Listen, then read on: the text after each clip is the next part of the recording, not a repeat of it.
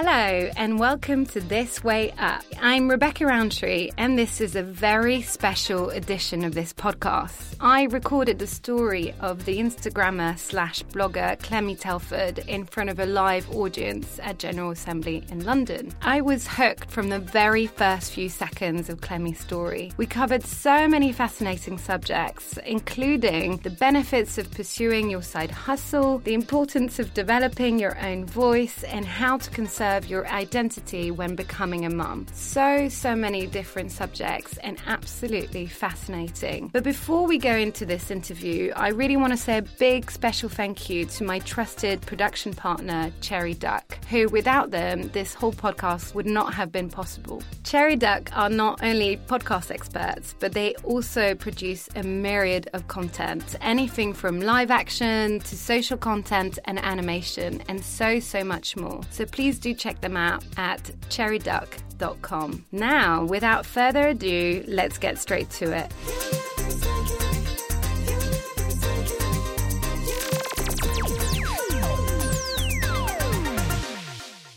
Well, hello and welcome to this live podcast recording. I'm Rebecca Rowntree and I'm the host of this podcast. I'm so very thankful that you are all here because this is a real passion of mine because I'm a creative director in advertising, and I don't know if some of you know, but it's a very male-dominated industry. And as I was growing up in this industry, I wanted to sort of find some guidance around me. And unfortunately, there wasn't many around, so I was sort of looking around, and I sort of had to work my way up on my own. And I decided that wasn't good enough, so I sort of seeked out some amazing women out there and started to find out a bit more about their stories, really questioning, how they got to where they got to. And I just thought, I'm learning so much from these stories. It's really important that other people can learn from it because there is just so much that they went through. And I like to talk about it in a way that it's the sort of the good, the bad, and the ugly of their career. I specifically like the ugly. I don't know about you, but the ugly is when you learn the most. It's when we've all been there, when we've had a terrible boss or a terrible colleague or client, and it just can be so lonely when you go through it, and you sort of go through it and that's fine, but actually that learning can just be passed on to other people. So the idea behind this podcast is very much to collect all of these stories so that I can help others along the way. And I know it's sort of advertising skewed in some ways, but actually all of these lessons can be applied over any sort of careers. So, without further ado, I'm going to get Clemmie to come on board. Big round of applause.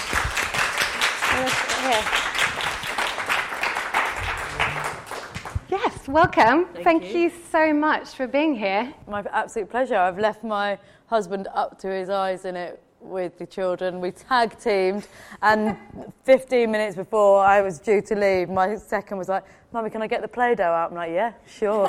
So we've got a Play-Doh ice cream factory and three kids to put to bed. Nice. What could go wrong? Exactly. Well, when we were sort of chatting and prepping for this event, one thing I absolutely love about Clemmie is her biography. The way you describe yourself is that you are a proud jack of all trades, a consultant, a creative director, a strategist, Instagrammer, blogger, fundraiser, campaigner, and mother of three. Yeah. And an occasional wife and friend and sister and all that. What's great is that we've got plenty of time tonight to really dig into all these different elements because I think it's a fascinating story. But what I would love to start with is your humble beginning, because that's the best way of sort of really getting a grip of your career. Yeah. So you went to a famous ad school called Watford. Yeah, and as I said to you a minute ago, there's a twist on that. Yeah, so I did go to Watford, famous ad school, but I did the wrong course. So at the time, which was, I don't even know what it was, 2001, there were two courses running at Watford. The famous Tony Cullingham ad school, and then a postgrad in advertising. And somehow I found myself doing the postgrad in advertising, wrong course. It was really odd. It was kind of like the theories behind advertising, and we learned what account management did, we learned what planners did when I wanted to write ads. But as I always say, thankfully, I met my creative partner at the time, so she was an art director, I was a copywriter. And we always say, I think the course was £1,500, but it was £1,500 well spent to meet her. But it was definitely the wrong course. And so about a term in, we realised we'd made a fundamental error and spent the rest of the time getting our own portfolio together, finding our own set of mentors in the industry. Oh, wow. And doing relentless crits, really. Because that's pretty big deal. For those who don't know about the world of advertising, it can be extremely scary because you're sort of young and you sort of put yourself out there with your creative partner, which is weird because it's not your partner, it's just someone that you come up with ideas with. And on top of that, you have to go and sort of see these very scary, which I'm sure at the time they were even scarier than they are now. Terrifying. Yeah. And I just think back, and it was the days when you had a physical, it makes me sound really old, but this physical portfolio, and we'd go around and quite famously, we saw John Allison and Chris Bova, who Channel 4 and now Warner, and they looked at it and they're like, yeah, very nice girls, but I suggest you burn that portfolio. And you're like, ah. But you know what? My biggest thing at that time was that we saw these ECDs or CDs, whatever they were, and they were like, oh, come back in 3 weeks. And we made it our business to always come back sooner than they expected. And now, having been in that kind of senior position, you say to teams, come back, show me your portfolio, and they never come back. But Lex and I were absolutely on the money. And so I always think that it was more our tenacity that got us the job than anything. We were like, we're going to get a job, however long it takes, we're going to keep coming back. And bit by bit, we got better at writing ads, and eventually someone gave us a placement. Yeah. But obviously a thick skin from the very beginning, right? Yeah, I guess so.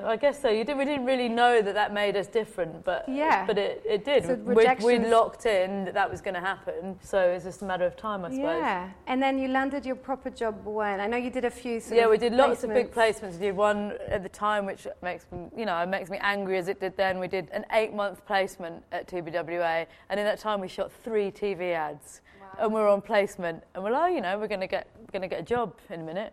And they used you. We didn't get a job. 3 TV ads in 8 months, and it's prolific. So then we played quite a good tactic at the time. So obviously, Trevor Beattie had just left TBWA, and we wrote him a letter, old school, when his new agency, BNB, and said, they haven't hired us. Do you want to give us a job? He didn't hire us straight away, but we went in for placement, and eventually he gave us a job. So you sort of worked your way up. Yeah. How was that? Because again, as I sort of mentioned, I can imagine it was quite sort of male-dominated. Was it hard as a kind of all-female? I think, to be honest, at that point, I didn't feel very different from the guys. I really didn't. I mean, it was always a thing that we were a girl team, and we were made aware of that, but looking back retrospectively, we were on a level playing field. Our wombs weren't the crucial thing in the conversation, and we were able to work hard and play hard and run with the crowd as much as anyone else. It was later on, I think, that became much more of an issue. And so you moved on from there, didn't you? Yeah, we had a great start there, and then we got hired by Nils Leonard at Grey, and that, again, it's funny when you reflect, all feel like different leaps of faith, because at that point, Grey was not seen as a particularly creative agency, but we met Nils and really liked his spirit and thought there's something in that. And actually went back to all our original mentors from when we were placements, and many of them were like, oh, why would you go to Grey? Why would you go to Grey? I think one of your key superpowers is always to have this instinct, and we felt that instinct, so we went and worked for him, and at that time, Grey just transformed in front of our eyes, and it turned out to be an amazing career move. Yeah, because for context, this advertising agency, Grey, was kind of known, I think, in campaign, because Neil Leonard actually put that on his wall. Last time I sort of heard him speak, saying that it's where people go to die. Well, it was Grey by, like, name, Grey by... It was just known as a massive big corporate. Under his leadership, it was anything but. It was really cutting edge, and like anything was possible. Yeah. And previously in agencies where there was a lot of sign-off and you went in for reviews, and he made it very much that people took control of their own briefs and tried to run with it. So it was a great place to be. And how did you? So by that time, did you have your first child at Grey? Yeah. So I got married at BNB, then left, and then had my first child at Grey. And that is like feels like the massive, of course, a massive turning point in my life. So I went off on maternity leave, thinking, well, this is great. You know, I feel like I'm at the tipping point in my career. Things are going well. Going to have a baby, but I'm equally committed to my job. Went away. Obviously, having a baby is a massive shift. And came back after 8 months, pretty quickly, actually. It was okay. I think it was all right. I was kind of managing to make it work, trying to do some flexible working, but not really nailing it. But in the back of my head, I always knew that I wanted another kid quite quickly, which is exactly what I did. I left again after a year. Tell me if I'm going on. And this sounds like irrelevant, but it was fundamental to me. I had an incredible birth with my second child. I had a home birth at home, no drugs, breathed him out, came into the world on our toilet. And it was a real massive shift for me personally, because I thought to myself, fuck, if I can breathe a baby out, I basically am invincible. and I go back to that, you know.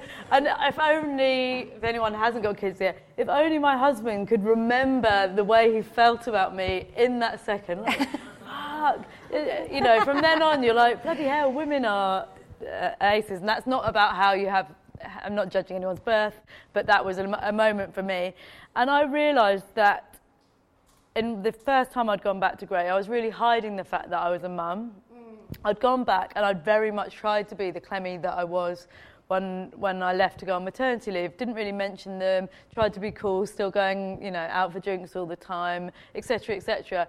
And then during that second maternity leave is when I started my Instagram account, and I suddenly had this shift that, like, in terms of my career, being a mum is my absolute superpower. So I became aware that I was sitting in these meetings, creative reviews, with brands that were trying to talk to families, and the mothers that they were describing, their imagined version of a mother, was so fucking far away. I was like, how can the people in this room be writing ads for people that they don't really understand? And it's not saying, of course I can write ads for people who aren't me, but there is some insight about parenting that you can only really get from being a parent. Absolutely. I would go into meetings and because I am a mum, I know this.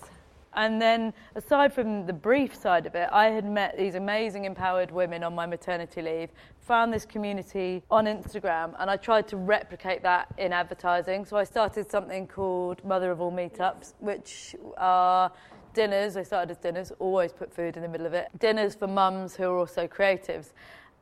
Which sounds like it would be really easy, but God, to begin with, I think I could only find about 15 people to come to those. They've now grown. And so suddenly, by creating this support network of people going through the same things, I could replicate the Instamum community online and bring it into agencies. Yeah. And it's amazing just to have that kind of network that I think a lot of guys in the industry have had for a long time. That's right. And that there would be jobs coming up and we'd be emailing each other, and it felt really naughty, like we're giving each other a leg up. No, this is how it works. No. Get me in for the interview. Yeah. It's a shorthand because we had dinner together last night. Also, I was going to ask you that if you had like two children, like when you have like a massive pitch that we know sometimes is like, work weekends, finish at midnight. How did you manage that? Well, to be honest, I didn't manage it. Okay.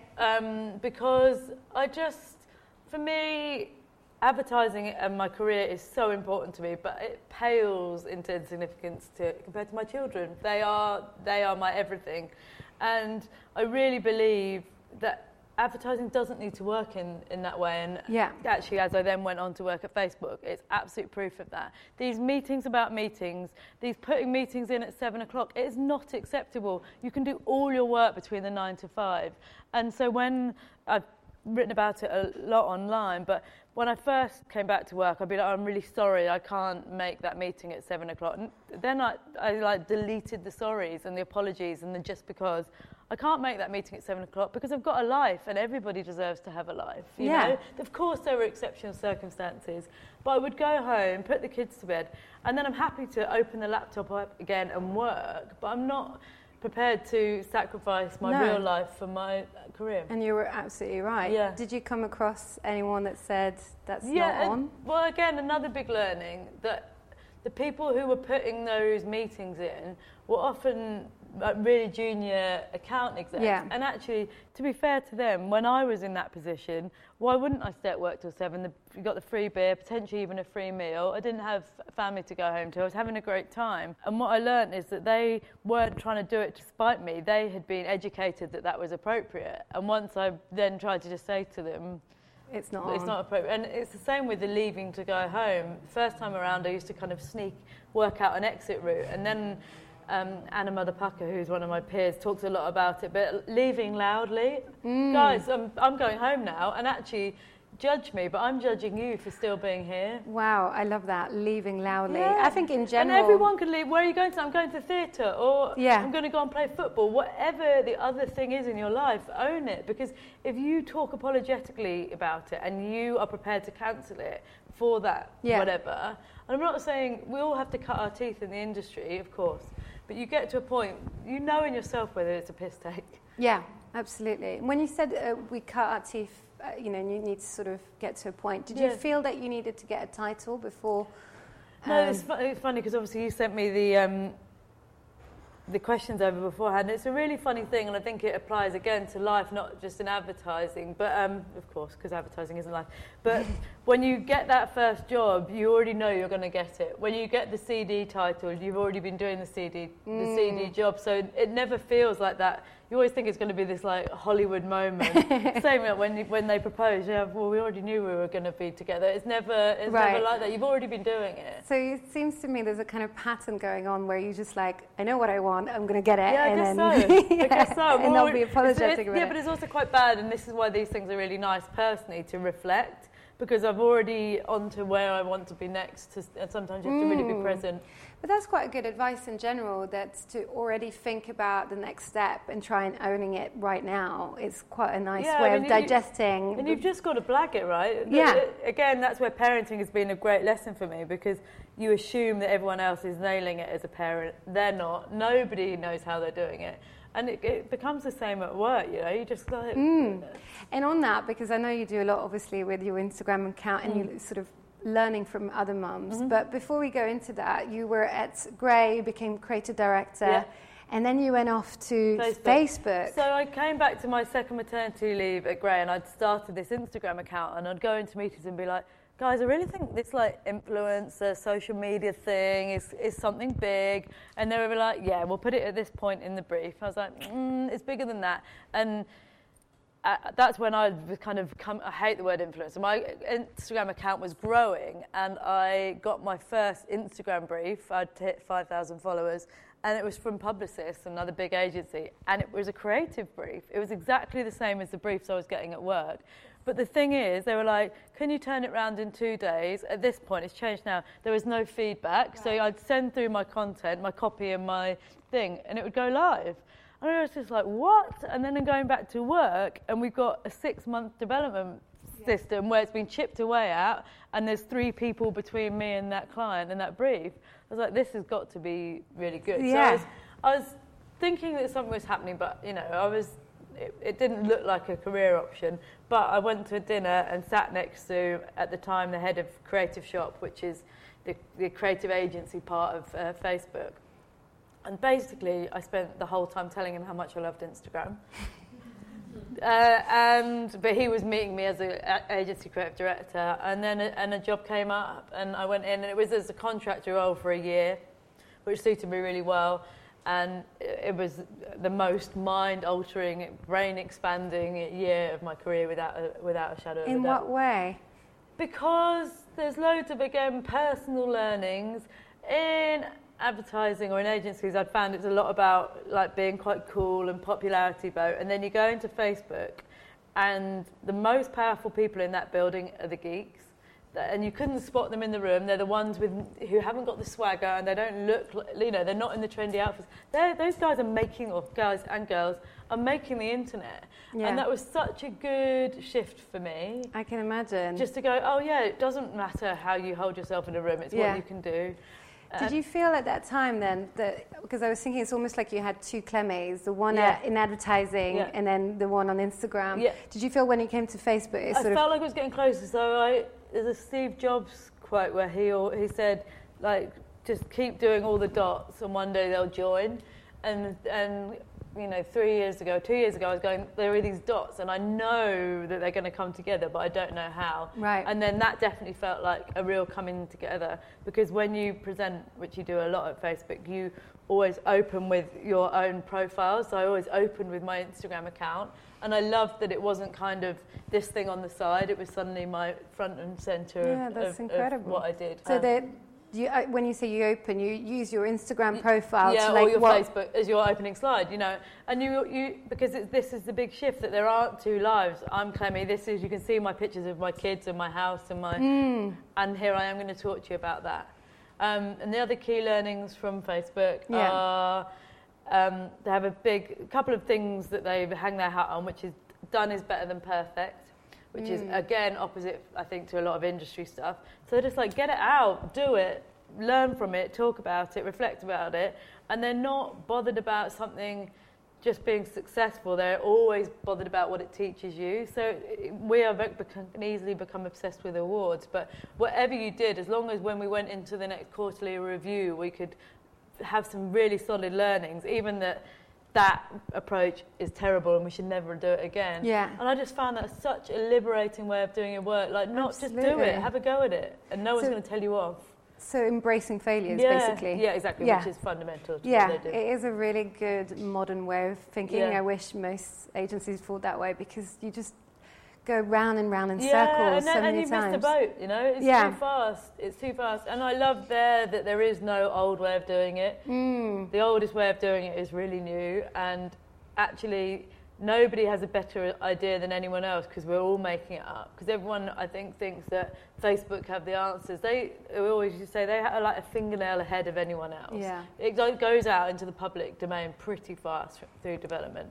And, I just love that there is no one teaching anyone. We're all having a go at it together, which is that hierarchies that you put often get. And I can imagine that for your own Instagram account, you learn loads on how to sort of cultivate your followers. And just have a go. Yeah. You know, and we did a lot of just testing and learning, and actually there are apps and there are things built into it, like, for example, Instagram. If you want to shoot a little ad, Instagram Stories has got a pretty excellent selection of tools that you can just make it.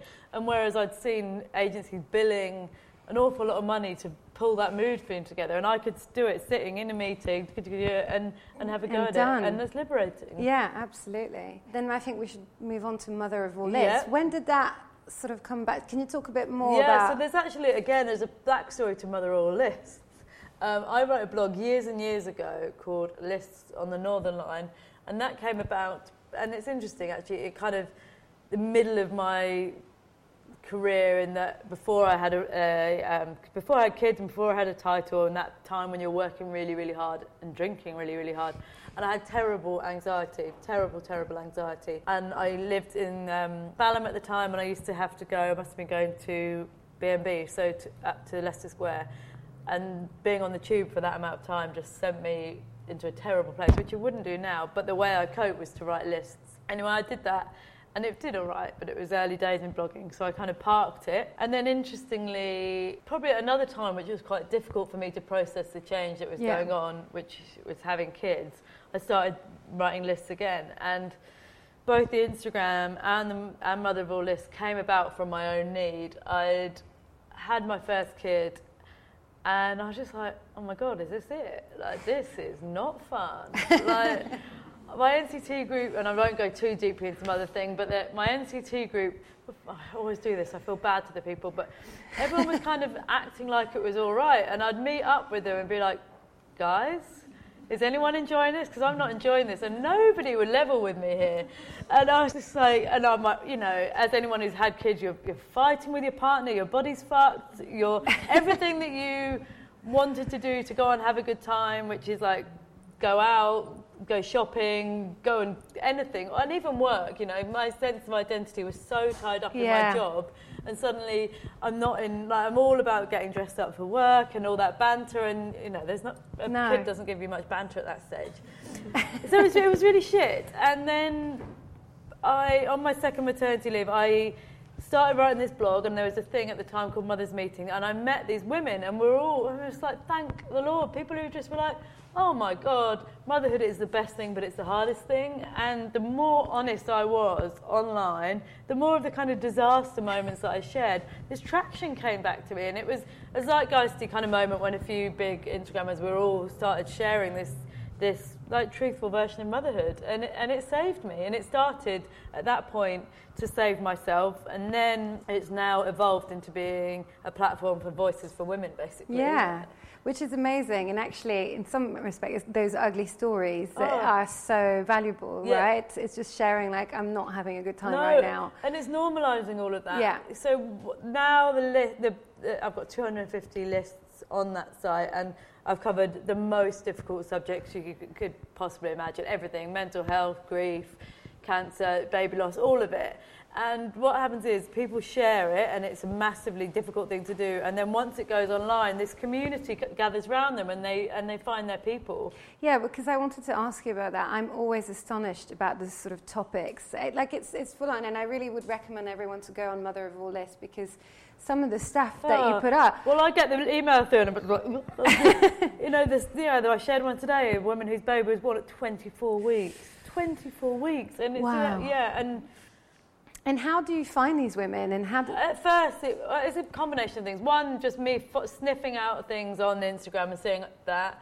Conversations, and this huge belief that everybody has a story. Yeah. You could sit here and everybody would have a list worth publishing on the blog, for sure. And people, what feels like your story is interesting to everyone else. Yeah. And now I'm really fortunate in that it's people come to me with them.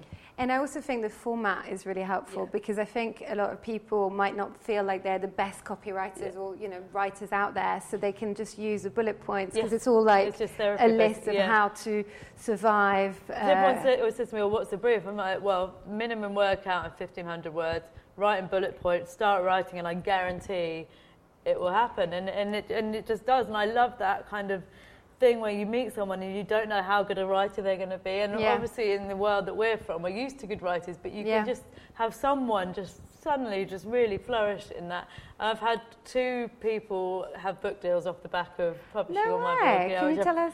Yeah, Baobabe, who is part of the You Me Big C, she's just written Fuck You Cancer, and Nicola Gaskin, who's written a book about baby loss, and they've both been published in the line. And from the actual blog itself? Well, from publishing houses, finding them through that. That's amazing. I know.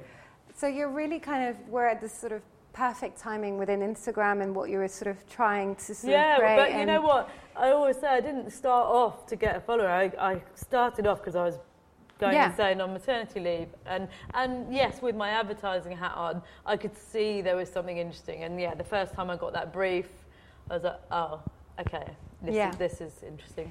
And when you were saying about how, something I picked up about when you had sort of your baby and your personality changing, because I think I actually get a lot of people who say that, not if they have children, but in general, I think in our industry, and maybe it's in a lot of different industries, we often attach our personality to the job, and in advertising it's really prevalent, and it's hard to sort of get out in some ways. It is, and it's so tied up with the work hard, play hard thing, and that's really, and I loved it, don't get me wrong, the fact that we had free bars was amazing, but it's such a messed up kind of premise on success, is how hard you can party. And all that banter, which again is something I learned from Facebook, because it's very international and you're often dialing in with meetings all over the world, you don't have that banter, which I missed at first, but actually you realise what that is, that if it's a waste of time, 10 minutes of banter, really, because if we all took those away from the meetings, we could all leave an hour earlier, but also that's all about hierarchies and who's popular and who's got the gift of the gab, and actually the introvert in the room could be the most talented, and they lose that confidence. I just thought I sort of picked that up, because it almost feels like Mother of All Lists was a really nice way to sort of pull that sort of personality of who you are as a person, which is obviously a copywriter and also a mum. Yeah, more and more I found my voice, I suppose. Yes. And the more raw I was, every time, and it still is now, everyone's like, I feel like this is a weird one, or it's a bit embarrassing, or how's this going to land? They are always the ones that could do the best. Can you give us an example? Like, is there any point where you're just like, no, that's like too much? Or like... No, I mean, I shared a picture, which is probably my most viral picture, of me at 40 weeks pregnant. Right. I wasn't naked, it looked like in just knickers, and looking the antithesis of all those images of pregnancy. So I looked fierce, I looked fucked off, I looked anxious, which I was feeling all those things. Yeah. And I was like, oh, God, my overriding thought was, God, my boobs don't look very good, and I look really cross. But I'm going to put it out because I liked it. And it went mad because people were like, yeah, that is what I look like. And that, again, it's that honesty and that truth and that, just being raw, I suppose. Yeah, and I think that's really important. What do you sort of, what happens once you've sort of put it out? Do you like have interactions with the people afterwards? Yeah, it's really hard. It's really hard because if you've got a social media profile, there's always this thing between it's my job or part of my job now, but I'm a person, and so I put limits on it. I get a lot of communication from a lot of things now, so I will try and give it some time, but you know yourself with your own social media use, if it becomes that kind of scroll of doom, or they're just replying and not talking to my kids or my husband or my friends, then it has to stop. So you can only give what you can give it. But yeah, because I was going to say, is the ugly sort of shifted from maybe, I don't know, a bad boss or a bad to those people? Yeah, and it's been interesting for me this year, my third maternity leave, where everyone's like, how's maternity leave going? Well, I haven't really had maternity leave this time, and that's not because I felt like I've given too much of myself, but the opportunities that are coming my way are ones that I love, and I feel like I am a better mother when I have more of my own self. And so everything that I do, like to like, where I get to feel like me, tomorrow I'll be better for Greta, who's my daughter. But anyway, the problem is, up until now with Instagram, I've always had the boundaries of my job. So I would go to work, I maybe do a little bit of posting at lunchtime, come home, I post then. Now it's all to play for. Right. And my husband starts paternity leave, or shared paternity leave in a few weeks' time, and I'm desperate to kind of get those structures back in. I'm a girl who likes to get the same train, who likes to have lunch at the same time. You've got to have those structures. Yeah, and can you tell us a bit more about that? What is it that you're planning to have? It feels really exciting the way you just said it. Well, no, I'm just planning to get some normality back. I'm planning for him to see what 3 kids is like. And I'm going to go out to work again and give... Because at the moment it's all done... ad hoc, or like when I can, and grabbing time. And the problem is, when you're grabbing time, you don't know when to stop. Whereas if I can go, okay, I've worked for this many hours, I work every single night at the moment on it, the beast that is, whatever this is. And I don't want to do that anymore, because there's no point doing a job that you love for the flexibility and being your own boss if you end up just working all hours. Because that's what I was going to ask you. It's no longer sort of the 9 to 5 with you. You might be working on a Sunday. You might be working. And I do work all of those. And it's hard because I'm my own boss. The opportunities are unbelievable, so I want to do them. But I need to work out. So there's a book by Emma Gannon called The Multi-Hyphen Method, which is exactly about owning this. That's the rewriting of my bio. And she said, you know, you've got to look at all the anxiety points. So I now have Monday and Friday blocked out on my diary, where I obviously work, but I don't go into town, because I love that coming off the weekend, bashing through emails. And then I also know by the end of the week, actually, any meeting that I'm going to have, I'm not going to be my best self. I'm better to try and tie up the week. Right. And again, this is the joy of it being my own thing, that I can put those things in place to go. And I literally have them blocked out to go. And I do stuff, but I don't do outward-facing things. So it feels like it's very much about you finding your own voice. It's not just saying things out loud, but it's also finding your best way of working with yourself. All of this has been like the most elaborate form of therapy. It's all for me. It really is all for me and in turn my family. I've started doing this intuitive eating thing, and she's like, what do you want? And I want balance. It's what everyone wants. Yeah. So that's really key, I feel, because it's and I think everyone should feel that way, where, you know, there's always been that sort of feeling of like 9 to 5, you're at work, you stop, and then you become this other person. Yeah. But actually, that's when probably you're the most unhappy, because you all of that, you know, it all sort of goes together. Well, I just used to be very aware that, and it's the same with everything even now, but you go and give your best self to work. I'd be like full of banter, all, you know, in my nicer clothes, and then my husband would come home, by which point I put my pyjamas on, makeup off, monosyllabic, and I've really, and the same applies now. I could go and do this now, and then I could still go home to him and be monosyllabic. It was our wedding anniversary yesterday, and at 9 o'clock we were either end of the sofa with a decaf tea and a satsuma. I'm like, oh fucking hell, how did this happen? We're in the baby years; it's going to come back. But yeah, making sure you're giving your best self to the people that matter most to you. Yeah, and including you in that, I think. Yeah, and I feel like what it's also important, not there's no choice. Like you don't have to like, oh well, I'll give my best self to work because they're the one paying me and that kind of thing. Actually, you're going to be unhappy, but with maybe a bit more money. But you know, the money isn't everything. I mean, that's easy for me to say at this point. Yeah, at points when I was being really hugely underpaid, which every junior creative is. It was about the money, but you get to a point and you're like, what is the most important thing? And for me, it's family and happiness and being balanced and not stressed. That I just know what that endless feeling of stress is and that Sunday night doom, and it's not good. Life is short. Absolutely, and what's interesting is actually as soon as you sort of went towards your passion, it sort of started to reward you. Yeah, it's true. You manifest it, and it with the money. It does. It's true, and then it becomes what a lovely position to make those choices based on a passion rather than financial gain. But that is a certain point in your career. So. What is it now? Because you sort of left Facebook. Yeah. You obviously had Greta. Yeah. And you were still Instagramming the entire time. Yeah. I mean, I still am. She's not even 8 months old, so we're still like in conventional. I keep reminding myself of that. Although weirdly, in 3 weeks' time is the point that I went back with both the boys, and that is the point that I'm going to hand her over to Ben for. And now this next chapter, which is scary and is exciting, is beginning to join the dots, as I said. So I'm doing consultancy with all of my old agencies that I've worked at to try and teach them what I know from This Way Up. I want to work a lot with small brands, mainly mum-based brands, and helping them do marketing and social strategy. Yeah. And then I do hashtag ads on my Instagram feed, which everyone else is up in arms about. I'm like, oh guys, I have no problem with writing ads. I am into that, and I love it because what I actually want to do is work with brands from the brief, from the strategy right through to on feed, and that means that I put better content out. Yeah. And do good marketing. Who knew? Yeah. So is that process quite an easy one for you because you are creative? Well, it's getting closer and closer to the old system. So now. 2 years ago, I'd get a brief, and as I said, you almost wouldn't have sign off. It would almost go up live, and maybe they'd revise it after.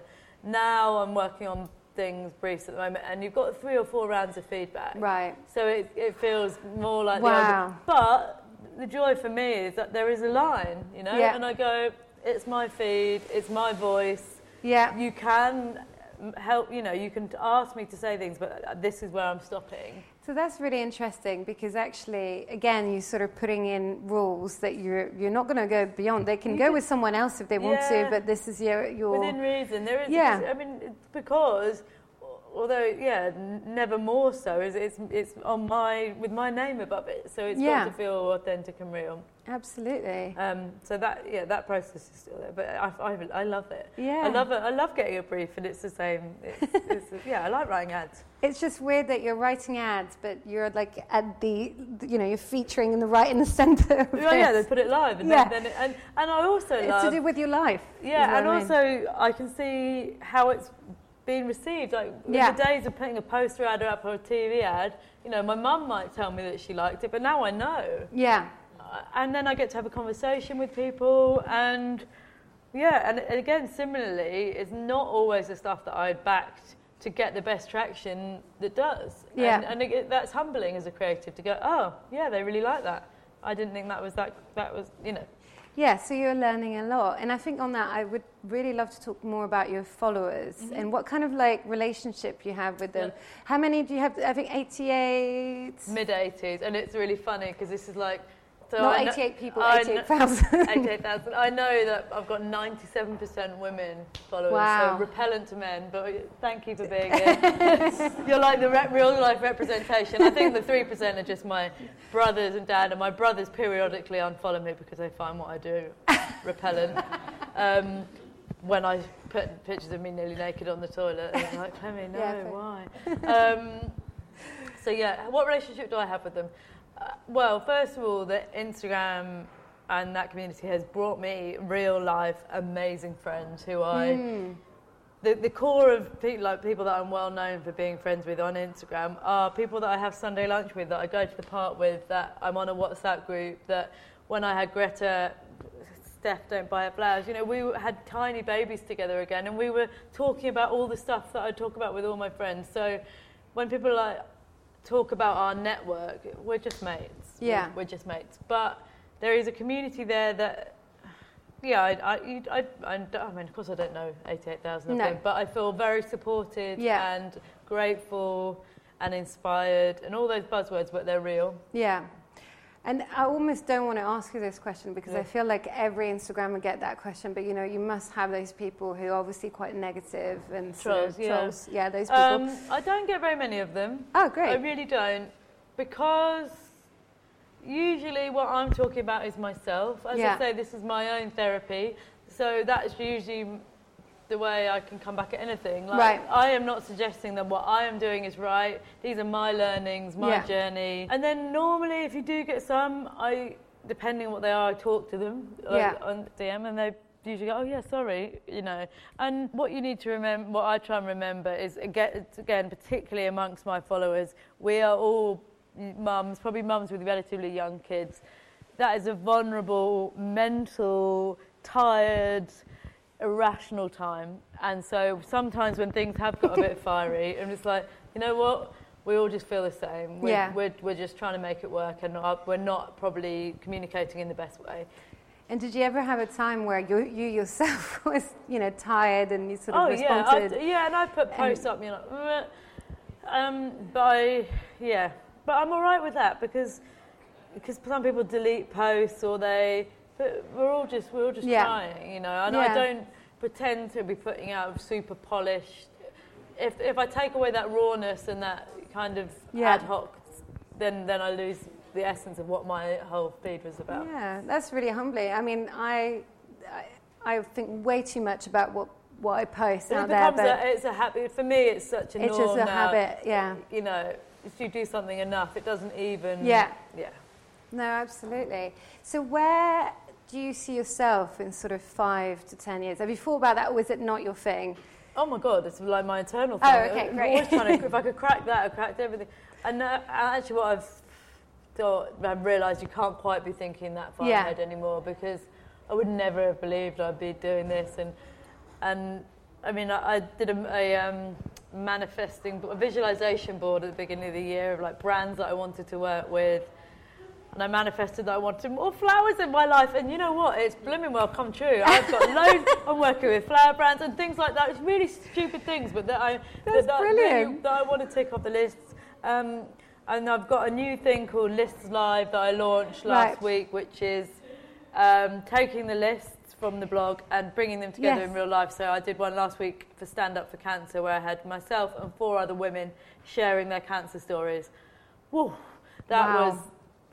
The most emotional 2 hours of my life. I can imagine. Incredible, life-affirming, eye-opening things. And most importantly, we got to hug each other at the end of it. And that is what I really want, is to take all the amazing online support and community and try and bring that into pockets of real life. Yeah, because those people are the ones that are featured on your blog that you got to sort of invite at a live event, which is great. Speak in real life, and it's very different to see humans, and it's really easy to hide behind a feed. Exactly. Wow, I feel like super humble by learning so much from all that you say, and I feel I have about 100 questions, but it might be a really good time to sort of stop here. This amazing podcast. So I'd love to say a massive, massive thank you and a big round of applause. Thank you for listening to me. As I said, I had about 100 questions, but I'm very aware that you know, one of the key things about doing a live podcast is to ask you guys for some questions. You might have some burning ones. There are some microphones about to be going around, so please don't be shy. Any questions, please go ahead. How are you literally juggling 3 kids and anything else? I mean, it's fairly mental. Don't get me wrong, it's fairly mental. But I'll say it again, it's fairly mental. But I just feel this is a real moment in my life, and so I don't want to burn out, but this is worth kind of spinning those plates. My two, if you want to go down to the details, my 2 boys are in childcare, 9 till 3:30. Greta, I have lucked out, is like a dreamboat baby. She's just come along with me for the ride, and yeah, we're muddling through. And yeah, I've always known that Ben's going to be doing the shared paternity leave so that I can shift, but when you're, it's all the cliches, when you're doing something you really love and the opportunities that are coming my way, then it doesn't feel like work. But also, as I say, I'm really have these parameters. If I don't ever stay out till after 10:30 because I'm a wimp. I don't do things on Monday and Fridays. 3:30 is my cut-off. All those kind of things, I put in some parameters for myself because otherwise I crack. Snotty crying, shouting, kind of, why haven't you done the laundry basket? You know, that kind of stuff. Yeah. What made you leave advertising to go to a tech company? So I didn't feel like I was leaving advertising because Creative Shop within Facebook is made up of all agency creative directors. So I felt like I was going to another agency. And then I kind of got there, I was like, oh, this isn't an agency, this is a tech company. So it was a very natural move that felt really safe with people that I recognised from the industry. And Creative Shop worked on a consultancy basis, so you don't have clients, we would just work into agencies and into big brands. So I felt like the same world but in a different space, which was ideal for me. Hi, I'm a design student and I'm wondering, I'm going to be going out into the professional world soon. Is there any either advice or something you think that we should maybe try to move forward as kind of future creative professionals? No, actually, my belief is that nothing has changed. Everyone's like, what's the newest tech? Within all the things that are available, it's fundamentally still the same. You know, a great piece of insight, great craft skills still, and working on those in whichever platform that they are in. But for me, a great Facebook ad is exactly the same as a great digital escalator panel ad. It needs to be really crafted. You need to understand it in 3 seconds, in, out. And so nothing has changed. But on a personal level, it's commit to it. You know, if you're going to do it, you're going to do it, and then you'll get there eventually. And our route, you know, we shorthanded the route, but we've got there. We went to a direct marketing agency, then went into the above-the-line part. But also, when I got my job, it was kind of fashionable to have these side hustles, mainly so that it looked good on a page in your portfolio. I remember that. Yeah, wasn't it? But genuinely, and having the side hustle, doing the Instagram again, was the bit that escalated my career. And it's so frustrating. The people that are now banging on my door wouldn't have banged on them when I was just in my normal role, though my talent is just the same. So just make yourself different and better from anyone else by having your skills, and make sure they're things that you love. What would you say is like an easy toolkit for like a small business or brand on Instagram, like just trying to build up? To on organic or paid? Organic. I mean, it's a big question. I think, again, it's going back to the same principles. Work out what you stand for. Don't be like, learn from everybody else, but look at the things. I'm good friends with Dress Like a Mum, and she always talked about her core principles and, you know, never complain, never explain. So she doesn't talk much about her personal life. She doesn't, you know, there's certain things that she features, but choose 5 of them and just rotate the content and stick at it, you know. Again, it's the same thing. I have been doing Instagram on this level for 3.5 years. So yes, I've got a lot of followers, but that is posting nearly day in, day out, learning, having a go at it, taking the Facebook principles of putting things out. And you know what? You need to learn what your audience like, and it might not be what you expect. You know, I want to know your brief now. What kind of? I've got a business in. It's in Crystal Palace. Like we're a children's play cafe. You're friends with Tara? Yeah. So oh God, I owe you an email. Oh my God, that's so embarrassing. But now you know that I'm trying to do a lot of things. Sorry. So Tara's. It's a cafe, and then we do lots of kids classes and. But I'd come one step out from that, and what you believe in is kids play and fun, and so you look at someone like the meringue girls who are just selling meringues, but they wanted to own the kind of rainbow look, so they go for that. So if you go right, I'm going to own fun. Yeah. So yes, 1 in 5 pictures off the top of my head should be your cafe, but actually how do you exude those principles of fun and maybe you've got great food, so some of that, or family, and pull those and just literally put those pools and go through that content.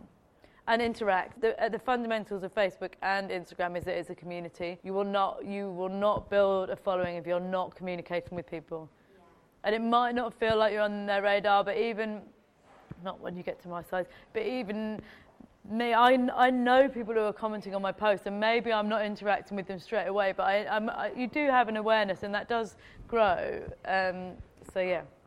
So, be a real person and talk to people, basically. So I was just wondering about a side hustle and kind of how... So I kind of have a bit of a side hustle and it's sort of growing and growing. Yeah. And it's getting to the stage where sort of brands are talking to us, but it's kind of really hard to negotiate that payment aspect, and it's kind of no one really talks about it. Yeah. And, you know, we don't want to come across as though we're being, like, rude and, like, thinking we're bigger than we are, but you kind of want the opportunities, but... So the fundamental things are we've all got to be paid, we have got to be paid, and everyone needs to stop being embarrassed about that. Moving to Facebook, I'd been underpaid at Grey, that is the ugly of it. I'd been underpaid quite significantly, and I found out that. And I did some research, this is an aside, but it comes back to it, did some research about what I should have been being paid, and when I negotiated my pay there, I just said, I need to be paid what I'm worth. That is it. And I negotiated a significant, rise on what they'd offered me. And it's the most empowering bit of language. You don't need to apologise for it. It's simple as that.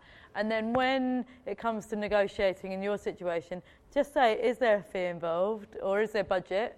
You've got to take all the personal bit of conversation about it. I say this, I now have an agent who does this awkward bit. But and punch, go big, What's the worst case? They negotiate you down. But you have to say, I'm going to give... For me, I know what my day rate is. I know how much time it's going to give.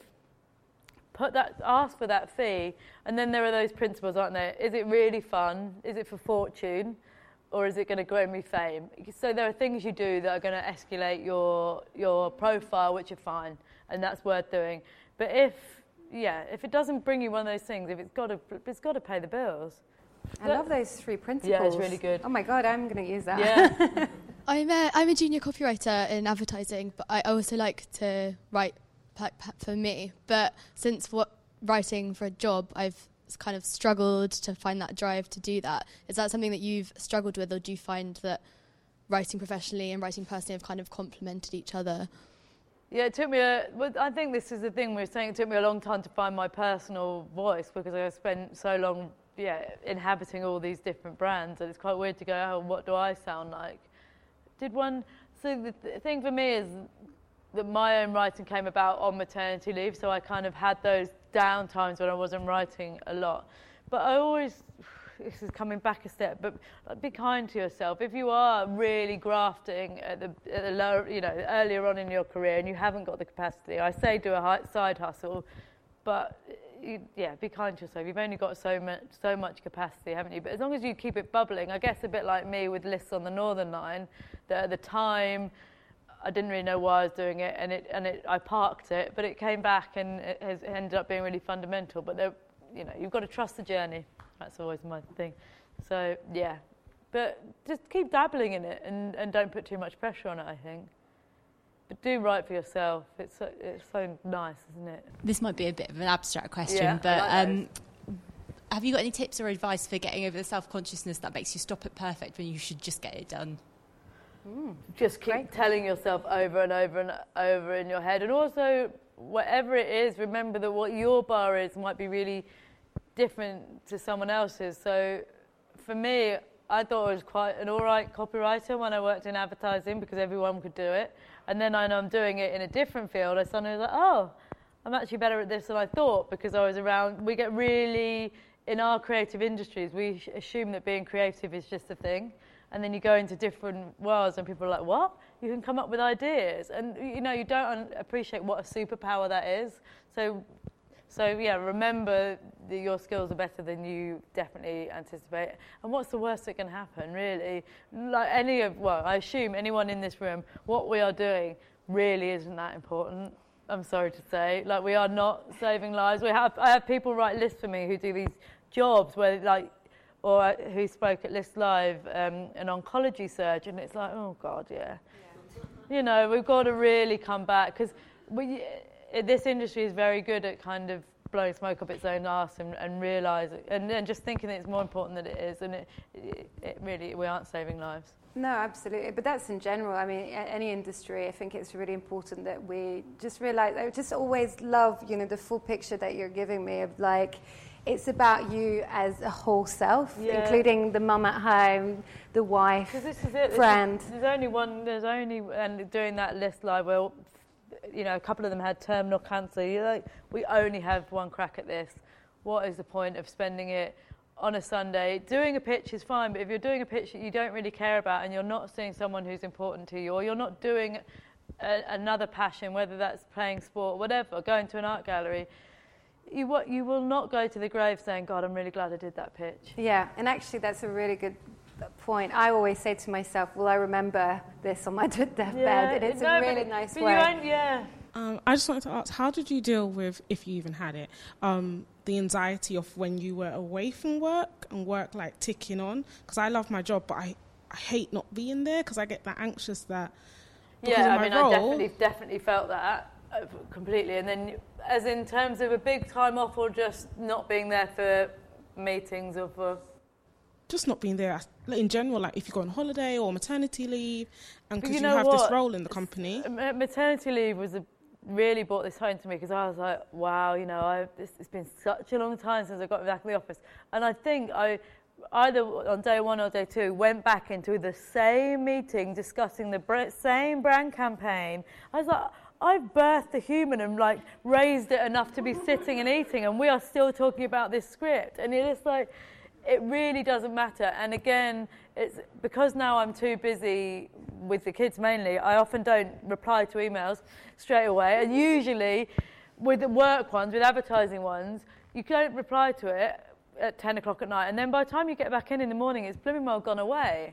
And I was like, I could have stayed up and replied to that and pulled it together, only to have that disappear. And so, again, it's that whole thing. It feels like it's really important, and do commit to your job, but it really, things don't move that fast. They really don't. And actually, if you don't get in the habit of replying to that email, people figure it out. It's a really bad habit of this copying the whole agency in just to kind of call people out. Someone will figure it out without you, unless, of course, it is directly your responsibility when, of course, reply to it. I do love advertising. I feel like I've been really negative about it. It's just, it's better to love it with some context. Yeah, being realistic. Hiya, it's maybe a personal question, but you talked a lot about your motherhood and your children and being very close and having that connection with it. So just thinking about, obviously, the industry is very busy, and at the start of our careers, we're maybe not very high paid, so it takes a while to get really your career going. Yeah. At that point where you're now, would you have maybe changed anything at the point of where you started to have a family? Would you have wanted to have it later or earlier? Or no, it's something that's a great question. Definitely don't put anything in hold for your job, because you don't know how long that journey's going to take. You know, we all hope we're going to get pregnant straight away, but that might not happen. And again, you're never going to regret a brief, but you might regret the point that you started having kids. And there is never this kind of perfect moment. I probably wasn't. When I used to be in a female team, my long career, I was only ever in a team with a girl, and I went off on maternity leave. And as I went off, we'd just kind of hit our prime, and she collected a lot of awards in that year that I was away. And I I was envious and I felt jealous and angry that I hadn't been there for those opportunities. But then I'd go home and look at my boy and be, I didn't. My husband reminded me to look at him, and that is the best award that you could ever have. And so, yeah, you can't get this perfect moment, because it doesn't work out like that. Life doesn't. If you feel like you're at the point that you want to start a family, start a family. Don't wait, because, yeah, just don't.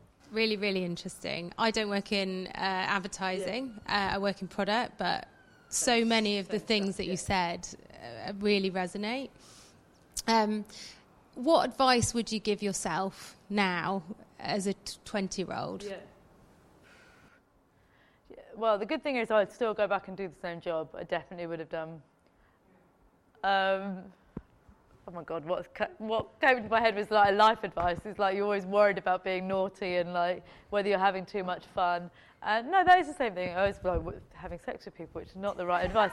But it's just like do all of that. Do all of the like really fun, naughty, pushing the boundaries stuff, and be thirsty for all of that stuff, because it's important, because there comes a time when there wasn't. And then I'd also try and make myself not judge the mothers and the fathers in the room, because I definitely did. I was, in all kinds of, again, awful ways, personal ways about how she looked or why she was leaving there. And God, my 20-year-old self did not know, did I?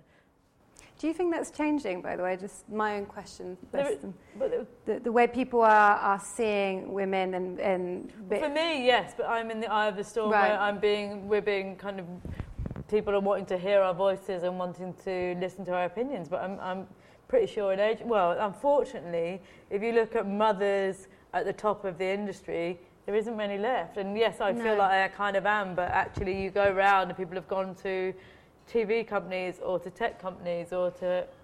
Yeah. And so it's unfortunately still the case that there aren't many people who are leading by example, because we've all ended up following our side hustles, I suppose. Yeah, and I do see that a lot. But I think I also meant in general, whether thanks to your sort of Instagram account or other sort of Instagram mums, it's sort of changing about pushing that sort of image that, you know, it's allowed to have, you're allowed to have a life and be a mum. Yeah, I definitely hope that it has shifted, definitely. Yeah. Oh, great. Which is amazing. That's a massive thing in itself. And I think that's going to help for other women sort of coming in, whether it's advertising or any other careers. I think it's a really... But it is also that thing that I then feel really responsible, and as per your question, I suppose, about how do you do it all. It's really all right not to want to do everything either. Like, I see mums who desperately trying to start a business on maternity leave, or mums feeling bad for not having a career. And it's like, no, this is working for me, but everyone's journey is their own. It's different. And actually, the way you sort of described tonight is actually about finding your own voice and your own journey. Yeah. And then you'll just be happier for it. Yeah, well, that's all you've got to aim for. Yeah. No, exactly. Yeah. So I knew this would be a really hard podcast to end, and I tried a few times to end it. Yeah, meanwhile, my phone's probably like, where the hell are you? No, you could still in bed. But I just really thoroughly enjoyed it, and I hope you all did as well. So a big round of applause for Clemmie. Thank you. And I would like to also thank Cherry Duck for the amazing sort of podcast recording. Cherry Duck is a production agency that do much, much more than just podcasts. They do live streaming, stop motion, social video content, and a lot more. So a big thank you to Cherry Duck. And thank you to General Assembly for hosting us in their venue.